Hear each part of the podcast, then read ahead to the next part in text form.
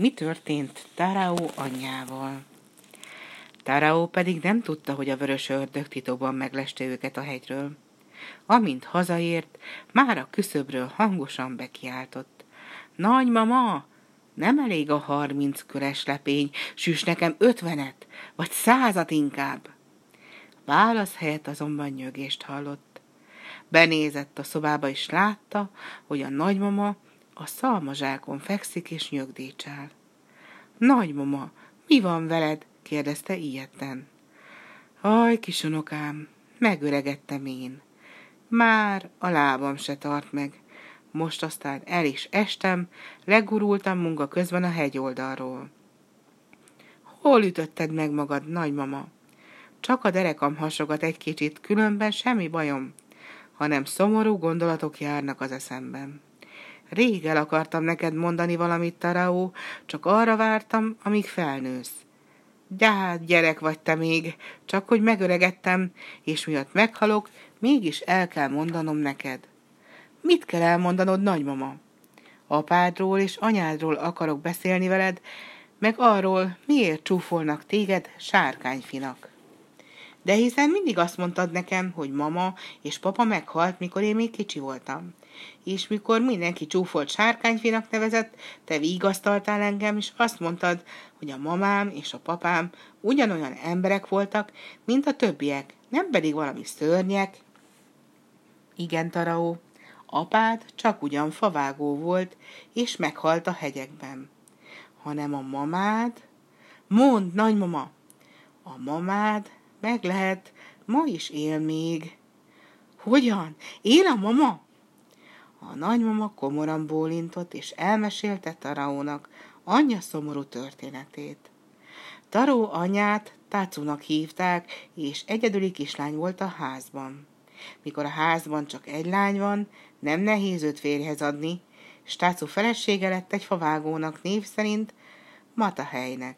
Matahely fát vágott a hegyekben, és egy alkalommal, mindig megtörténik a baj, szakadékba zuhant és meghalt. De hamarosan világra kellett jönnie Taraónak. Letörölte hát könnyeit az anyja és a nagymama, és elkezdték várni egyetlen örömüket. Ekkor tájt Tacatunak el kellett mennie a favágókkal a hegyekbe. Erre egy lányom, és vigyázz magadra, mint mindig, most is kedves szavakkal bocsájtatta őt útra a nagymama. Semmi sem jelezte a közelgő bajt, hanem este felé hirtelen szörnyű dörgés rázta meg a hegyeket. Minden elsötétedett körös körül, és az égből félelmetes zivatar zúdult alá, akár csak egy hegyi vízesés. Vajon mi lehet velük ott a hegyekben? Mi lehet tácóval? Idegeskedett a nagymama, és sehogy sem találta a helyét. Eközben a zivatar épp oly hirtelen, ahogy kezdődött, el is állt. S látjám a nagymama, kiáltozva, botladozva, egymás hegyén hátán rohannak le a hegyről az emberek. Az arca mindnek sápadt. Kezük, lábuk összevérezve, mintha tüskés bokrok sebezték volna meg őket rohanás közben. Megérezte a nagymama, hogy baj van. Kiszaladt a ház elé. Jaj, jó emberek, hogy nyugtalankodtunk miattatok. Akkora vihar volt. Mindig épségben megvagytok? Nem történt valami baj az én tacumnak? kérdezte. Éppen, hogy vele esett baj. Eltűnt, eltűnt tácú. Hogy-hogy eltűnt? Fát vágni mentünk az erdőbe, ahogy szoktunk. De tácónak már nehéz volt a munka, úgyhogy hátra hagytuk őt ebédet készíteni. Tüzet rakott, és neki látott a főzésnek. Aztán egyszer csak szörnyű vihar támadt, felmorajlottak a hegyek, dörgött az ég, elkezdett szakadni az eső, de olyan erővel, bízisten, mint a vízesés. Egy szikla alá bújtunk félholtan az ijegységtől. Aztán, ahogy elállt az eső, rohantunk megnézni, mi lett Tácuval, hiszen ő ott maradt egyedül, és láttuk. A parasztok összenéztek, s végül nagy nehezen kimondták. Láttuk, hogy a tábor helyén egy nagy tó van, Tátó pedig nincs sehol. Ezekre a szavakra a nagymama kirántott egy égő zsarátnogot a tűzhelyből, s úgy, ahogy volt, nekivágott a hegynek. fák gyökereiben botladozva, csúszva, kúszva, elelzuhanva felkapaszkodott végül a hegyre.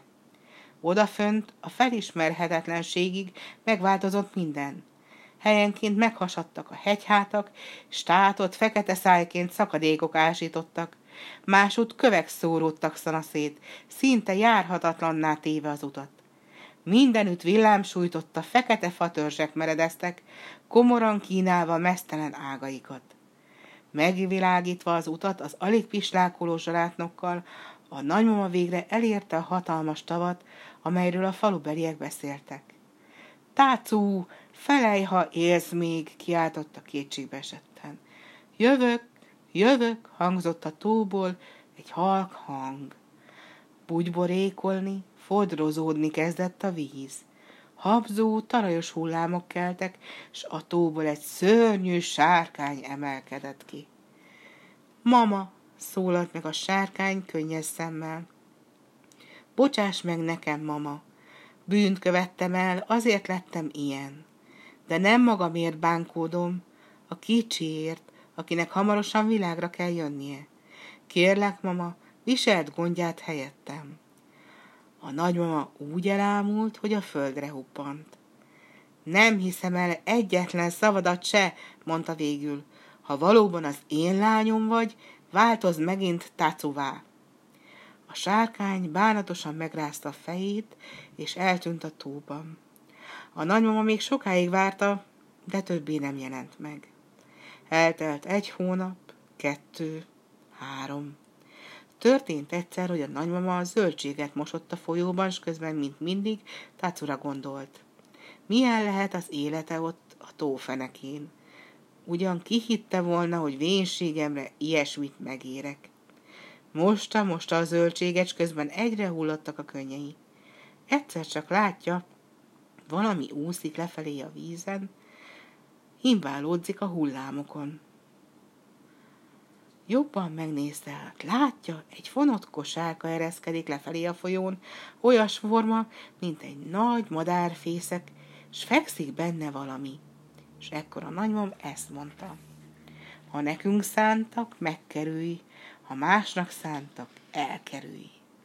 A fonott kosárva, ingva, ringva, hullámokon a lába elé úszott. Benne egy rövid kimonóban bugyolált kisfiú feküdt, s átlátszó gyémántszerű kövecskéket szopogatott. A nagymama ölébe kapta a kis jövevényt, és elsírta magát.